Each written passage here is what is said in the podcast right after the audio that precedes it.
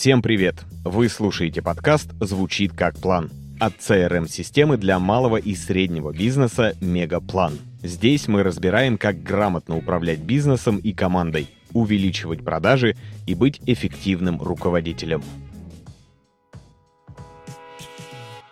Сегодня поговорим о том, как управлять теми, кто бесит, а также справляться с конфликтами и манипуляциями. Иногда со стороны может казаться, что руководитель практически нереальный персонаж. Сейчас объясню. Хочешь быть начальником? Будь самостоятельным, но прислушивайся к команде. Умей принимать оперативные решения и стратегически мыслить. Будь мудрым и хладнокровным, добрым, но и жестким одновременно. Список можно дополнять бесконечно. А став руководителем, надо беспрестанно самосовершенствоваться. Кстати, умение пресекать и решать конфликтные ситуации в команде тоже есть в этом списке. Руководитель обычно воспринимается как медиатор, решающий все рабочие проблемы. Другими простыми словами, руководитель иногда берет на себя функцию родителя, которому надо разобраться в конфликте детей. Их нужно разнять, разобраться, кто прав, кто виноват, а потом найти к каждому подход и помирить. Но играть в такого родителя вообще-то довольно утомительное занятие. Считается, что в рабочих отношениях нет места эмоциям. Обсуждая рабочие дела, сотрудники избегают конфликтов. Но это иллюзия, примерно такого же порядка, как и фраза «В нашей компании не просто команда, а настоящая семья». Даже если это и правда так, отношения в семьях бывают разными. В обычной жизни сотрудники регулярно выясняют отношения или тихо друг друга ненавидят. Порой бесят друг друга и руководителя. Просто примите как данность. Если вы кем-то руководите или только собираетесь начать, знайте, когда-нибудь наступит момент, когда команда будет бесить. Вам захочется наорать на кого-то или сразу уволить. Рано или поздно вы с этим столкнетесь. А вот поступить в этой ситуации можно по-разному. Представьте себе, что вы руководите командой, а один сотрудник постоянно обижается, что его мнение не учитывают, или провоцирует конфликты в команде. Скорее всего, вы уже представили. Захотелось настучать ему по голове? Если да, не ругайте себя, потому что эмоции — это нормально даже для руководителя. В этом выпуске постараемся найти истинные причины раздражения и научиться с ним справляться, не в ущерб отношениям. Менеджерские умения и приемы – дело наживное. Навык управления можно и нужно прокачивать и развивать. Поэтому руководители годами учатся и накапливают опыт.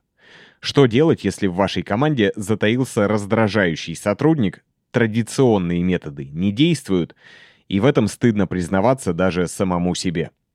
Даже в действительно дружной команде руководителю сложно избежать ощущения того, что сотрудники бесят тупят, не понимают задачи, возмущаются и медленно работают, провоцируют конфликты. Работать с людьми, никогда не раздражаться и всегда быть хладнокровным практически невозможно. Впрочем, такой эмоции, как «бесит», на самом деле нет. Если вас кто-то бесит, за этим скрывается какое-то другое чувство. Скука, например, тоже не эмоция. Если вы думаете, что объедаетесь от скуки, это не так. Причина где-то глубже. В основе раздражения обычно лежит подавленный гнев. Самая разрушительная эмоция из четырех базовых. Частой причиной раздражения являются манипуляции. Бессознательно мы чувствуем, что нами манипулируют. Но в деловых отношениях редко этому противостоим напрямую, чтобы избежать конфликта. Представьте сотрудника Диму и руководителя, ну скажем, Ивана.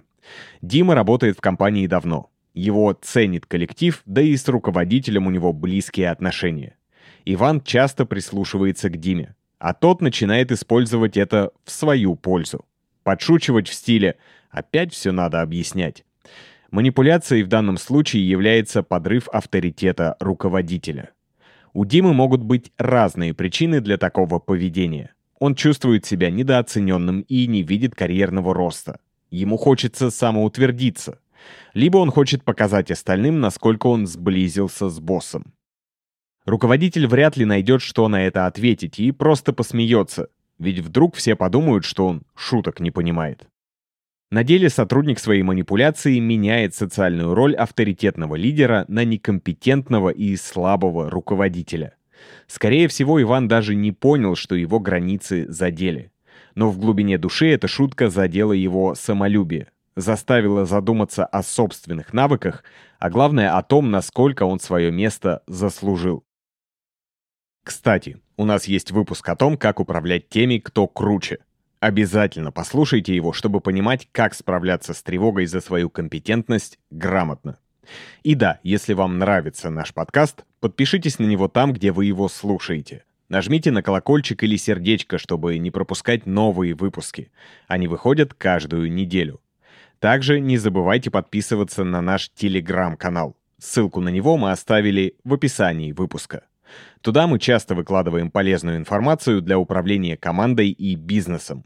А теперь продолжим о причинах недовольства сотрудниками.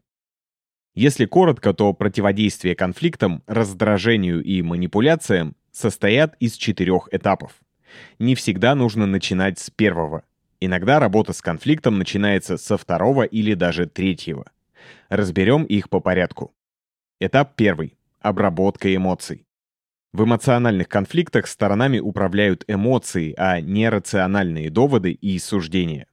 Если сотрудник отказывается следовать заданию или хочет уволиться, потому что его все бесит, нет смысла разбирать аргументы и составлять логические цепочки, потому что сотрудником управляют эмоции, и он никого и ничего в этот момент не слышит. Такие конфликты самые безопасные, потому что не оказывают на вас влияния и не нарушают ваши границы. Человек просто делится эмоциями и хочет, чтобы его выслушали. На первом этапе важно проявить внимание. Можно, например, так. «Я вижу, что на тебя свалилось много работы. Давай разберемся, как можно тебя разгрузить». Так вы продемонстрируете сочувствие, даже если не разделяете его эмоций, а наоборот раздражаетесь от жалоб, которые мешают продуктивной работе.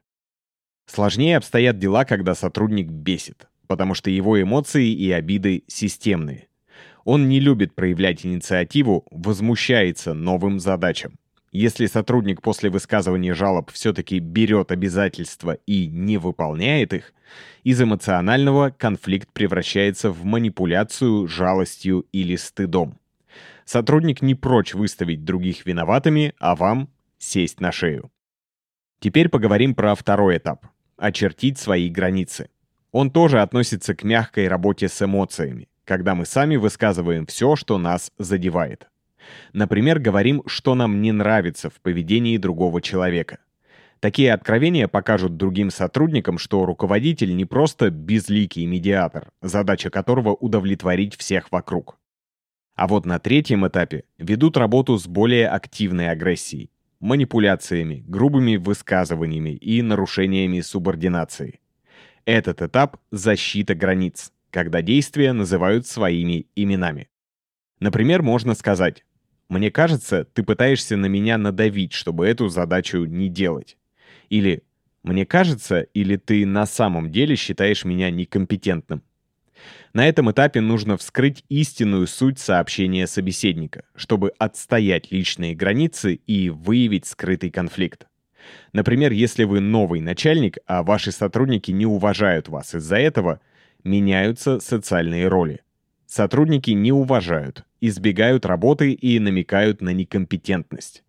При агрессивных нападках со стороны сотрудников лучшим решением будет назвать вещи своими именами.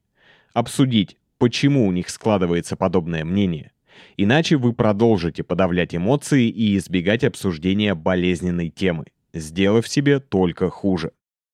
В итоге тлеющий конфликт может превратиться в мощный эмоциональный взрыв. Ну и, наконец, четвертый и последний способ решения конфликтов – разрыв отношений. Конечно, это не всегда возможно, но иногда подобное решение, каким бы радикальным оно ни казалось, в конце концов оказывается оптимальным. Если варианта расстаться нет, нужно искать другие пути решения проблем, учиться сотрудничать и избегать манипуляций и конфликтов. Всегда помните, что любое раздражение имеет свои причины.